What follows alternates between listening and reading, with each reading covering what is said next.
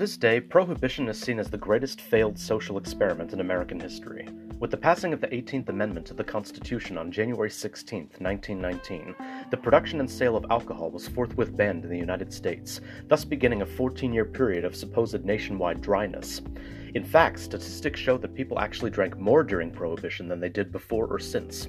That's because the passing of this act led to some pretty creative ways for people to obtain alcohol, and the public simply couldn't get enough. This included making it themselves, the so named bathtub gin of the day, for example, which reportedly could cause blindness if made incorrectly, and bootlegging, in which various crime syndicates would smuggle hooch into the country from Canada or Mexico. It was this latter group of rum runners that would give rise to organized crime in America, with such figures as Al Capone and George Bugs Moran at the forefront of these so called illicit activities. Incidentally, it was also these two power players who formed the basis for today's episode. Morning of February 14th, 1929, Valentine's Day, was cold and gray. A light snow had fallen overnight, blanketing the city of Chicago in a thin layer of white. An equally chilly wind blew in off Lake Michigan, causing people to turn their collars up. Other than that, it was business as usual. In the Lincoln Park neighborhood of the city, just a stone's throw from the waterfront, a clandestine meeting was taking place within a warehouse and garage at 2122 North Clark Street. Seven members of the infamous Northside Gang, a mixed Irish and Polish American crime syndicate, had been lured to the location with the promise of a stolen cut rate shipment of Canadian whiskey from the Purple Gang of Detroit. The warehouse in question was a regular meeting place for the Northsiders, who used it as a base of operations of sorts for their bootlegging racket. Led by George Bugs Moran, he, luckily for him, wasn't present that morning. Instead, the man in charge was his brother in law and second in command, Albert Kachellek, who also went by the alias of James Clark. Also present that morning were the gang's bookkeeper and business manager, Adam Heyer, two enforcers, the brothers Frank and Peter Gusenberg, one Albert Weinshank, who ran several cleaning and dyeing outfits for Moran, as well as two associates, Reinhard H. Schwimmer, an optician turned gambler, and John May, a part time auto mechanic for the syndicate. Thus these seven men went about their business, completely unaware of what was about to unfold. At around 10:30 a.m., a Cadillac sedan pulled up to the warehouse, at which time four men emerged, armed with Thompson submachine guns, better known colloquially in those days as Tommy guns. Two were dressed as policemen, while the other two were wearing suits, ties, hats, and overcoats. No sooner had they stepped out of the car did they enter the garage, line the seven North Side gangers up against the wall, and shoot them multiple times. Six of the victims died instantly, while one, the enforcer Frank Gusenberg, was still alive while authorities arrived at the scene, despite the fact that he'd been riddled with some fourteen bullets. The spectacle that awaited them was described as a bloodbath, with each of the six victims being virtually unrecognizable, due to their being shot multiple times. Gusenberg, meanwhile, was transported to a local hospital, at which time doctors did the best they could to keep him alive. It was then that the police questioned him. When asked who was responsible for the crime, Gusenberg famously replied that, quote, No one shot me. Unquote. He died shortly thereafter, having succumbed to his wounds. In the days following the incident, it was speculated that members of the notorious Italian American crime syndicate known as the Chicago Outfit, led by the notorious gangster Al Capone, had carried out the shooting. The Chicago Outfit was the bitter rival of the North Side Gang, the two of which had had several unpleasant exchanges and hits in the past. While Capone himself had been away in Florida at the time of the massacre, it's believed that he ordered the hit on Moran's men. The rivalry between the two factions had begun shortly after the passing of the 18th Amendment. Since Prohibition began, Moran and Capone had vied for dominance over the Chicago area bootlegging empire. As the city was situated on Lake Michigan and relied heavily on Great Lakes trade, to say nothing of its proximity to Canada, smuggling hooch from across the border was relatively easy. Under cover of night, the Chicago outfit, or more often than not, their friends in Detroit's Purple Gang, would travel up the Detroit River to Detroit. There, a group of Canadian sellers would be waiting on the opposite shore in Windsor, Ontario. Using a complex system of flashlight signals and rowboat crossings, the gangsters would pay the Canadians handsomely for their valuable supply of largely whiskey, but sometimes other potent potables. While the Northsiders had their own smuggling arrangements, the reigning theory behind the massacre is that they'd intercepted and stolen several barrels of whiskey from the Chicago Outfit supply house.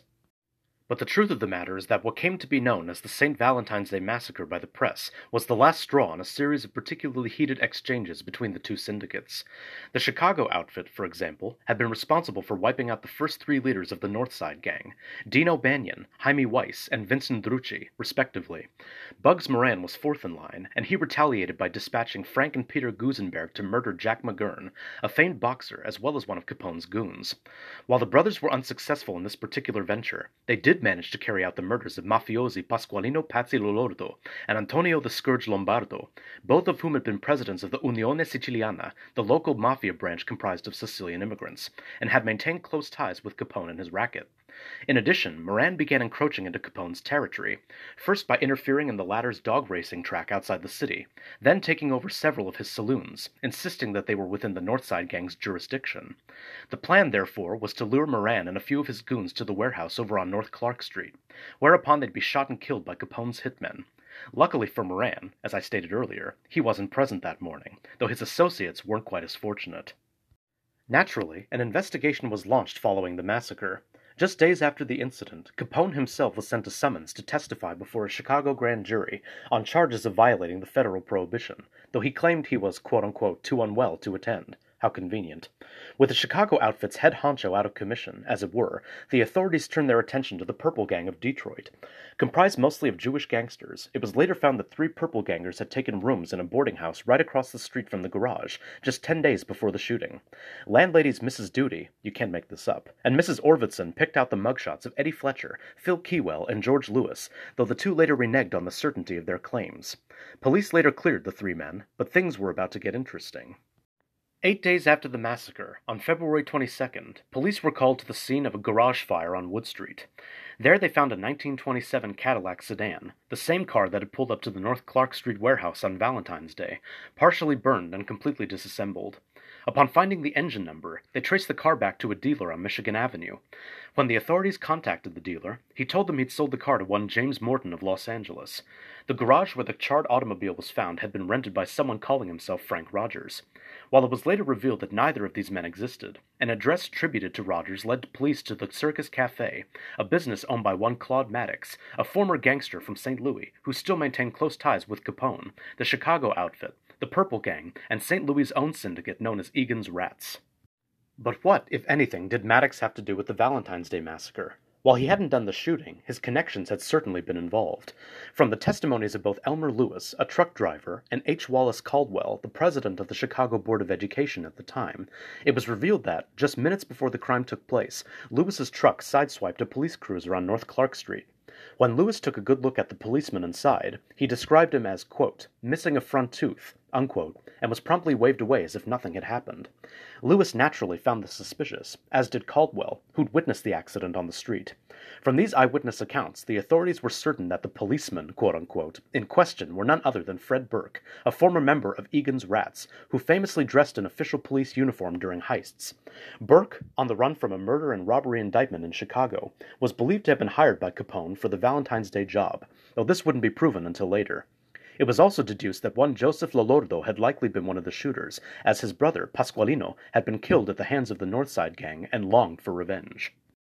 From there, four more suspects, each of whom had ties to the Chicago outfit, were charged with involvement in the massacre. They were hitmen Albert Anselmi and John Scalise, two of the outfit's most notorious members, Frank Rio, and the aforementioned boxer turned gambler, Jack McGurn. But as the saying goes, there's no honor among thieves. In May that year, Capone put a hit out on Anselmi and Scalise for conspiring against him and plotting to kill him. Thus the pair were found murdered in their cells. McGurn, in the meantime, was cleared of all murder charges due to lack of evidence, at which point he quickly crossed state lines to marry his girlfriend, Louise Rolfe. Following the hits on Anselmi and Scalise, the case went cold for seven months, until one day in December in St. Joseph, Michigan, local authorities raided the home of one Frederick Dane after a vehicle registered under his name was tied to that very same toothless policeman, quote unquote, that both Elmer Lewis and H. Wallace Caldwell had seen the morning of the massacre, Fred Burke. As it turned out, Dane and Burke were the same person, as proven by mugshot photos. At his home in St. Joseph, a large trunk was recovered, containing, among other things, $320,000 in stolen bonds from a Wisconsin bank, a bulletproof vest, two shotguns, thousands of rounds of ammo, a collection of pistols, and two Tommy guns, these last of which were turned over to Chicago authorities for forensic ballistics testing, a relatively new technology at the time, to link them with the murder weapons from the massacre. As it turned out, however, Burke ultimately wouldn't be nabbed for his involvement in the St. Valentine's Day massacres. Instead, he was charged for the murder of patrolman Charles Skelly on the St. Joseph PD, the latter of whom had pursued him one night after Burke had been drunk driving and rammed into another vehicle. Upon pulling him over, Skelly was shot three times and later succumbed to his wounds. The law finally caught up with Burke over a year later, however, on a farm in Missouri, at which time he was extradited to Michigan, charged with Skelly's murder and sentenced to life in prison, where he died in 1940. I know how frustrated you must be, dear listener, as at this point in the story only two men have been convicted for their involvement in the massacre, though they were ultimately executed by Capone's goons. That being said, I'm afraid I'll have to disappoint you even further, for even though no one else would be indicted for their crimes, a revelation of sorts would emerge eight whole years after the incident, following a completely unrelated case that involved J. Edgar Hoover and the FBI. On January 8, 1935, one Byron Bolton of Egan's Rats, as well as a Navy machine gunner, was arrested in a raid on a Chicago apartment apartment. While in custody, he reportedly confessed his involvement in the St. Valentine's Day massacre eight years prior. He claimed that the plan to kill Bugs Moran had been orchestrated all the way back in October of 1928 at a resort in Couderay, Wisconsin. Aside from Bolton, such criminal indignitaries as Capone himself, along with such noted gangsters as Fred Burke, Louis Campagna, Fred Goetz, Frank Nitti, and Gus Winkler, among others, were present. As the FBI had no jurisdiction in the state murder case and had no desire to become involved, they kept Bolton's testimony well under wraps until a second-hand version of it was leaked to the Chicago American, a local newspaper. In it, the article expounded on Bolton's involvement in the crime, noting how he and one Jimmy Moran were tasked with keeping watch over the garage and phoning the killer stationed at the Circus Cafe when Bugs Moran and his affiliates showed up. Here the rest of the story more or less went as history recalls it, although Bolton distinctly remembered seeing only plainclothesmen emerging from the Cadillac sedan in question when it arrived at the warehouse, a detail corroborated by Gus Winkler's widow, Georgette, in an official FBI statement, and which she later recounted in her memoirs. With this news circulating throughout the American press, the case was finally deemed solved. But was it really? The details surrounding the St. Valentine's Day massacre are just as hazy today as they were then. In the near century that has elapsed, conflicting information and little concrete evidence have baffled historians and criminologists alike, making it one of the most discussed and debated crimes in American history. Although it's known for certain that Capone and the Chicago outfit carried out the hits against the Northside Gang, it's unclear which specific members did the shooting. However, the St. Valentine's Day Massacre has entered the popular imagination, having been portrayed in various forms of media such as TV shows, video games, theater, and film, most notably the Billy Wilder comedy Some Like It Hot, starring Jack Lemmon, Tony Curtis, and Marilyn Monroe. As for the scene of the crime itself, the warehouse and garage were ultimately razed in 1967, and a parking lot between two apartment buildings now stands on the site. Much of the bricks of the north wall, which gruesomely still show bullet holes in the blood of the victims, were initially purchased by a Canadian businessman and later sold to several crime museums. Those that haven't fallen into the hands of private collectors throughout the years have ended up in the Mob Museum's collection in Las Vegas, Nevada, where they've been recreated into a wall that has since become its main attraction.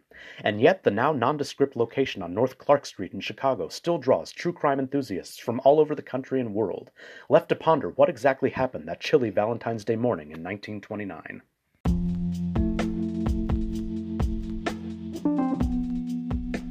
Thanks for tuning in. Despite its having taken place on Valentine's Day, I think it's safe to say that there was no love between the Northside Gang and Chicago Outfit, but it's a topic that people love to discuss all the way up to the present.